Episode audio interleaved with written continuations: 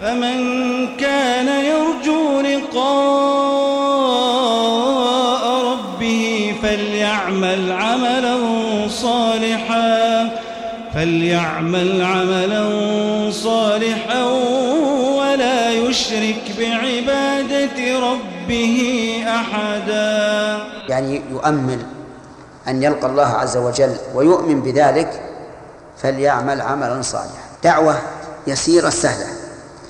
أتريد أن أتريد أن أن تلقى ربك وقلبك مملوء بالرجاء؟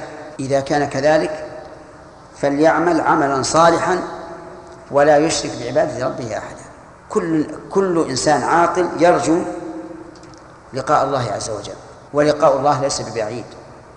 قال الله تعالى: من كان يرجو لقاء الله فإن أجر الله لآت وهو السميع العليم.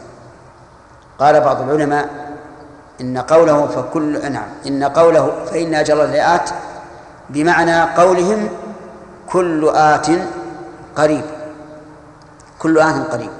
فمن كان يرجو لقاء ربه فليعمل عملا صالحا ولا يشرك بعبادة ربه أحدا. إذا قال قائل: ألستم قررتم أن العمل الصالح لا بد فيه من إخلاص ومتابعة؟ قلنا: بلى، لكنه لما كانت الإخلاص ذا أهمية عظيمة ذكره تخصيصا بعد دخوله ضمن قوله فليعمل عملا صالحا ولا يشرك بعبادة ربه أحدا. وتأمل قوله بعبادة ربه ليتبين لك أنه جل وعلا حقيق بأن لا يشرك به، لأنه الرب الخالق المالك المدبر لجميع الأمور.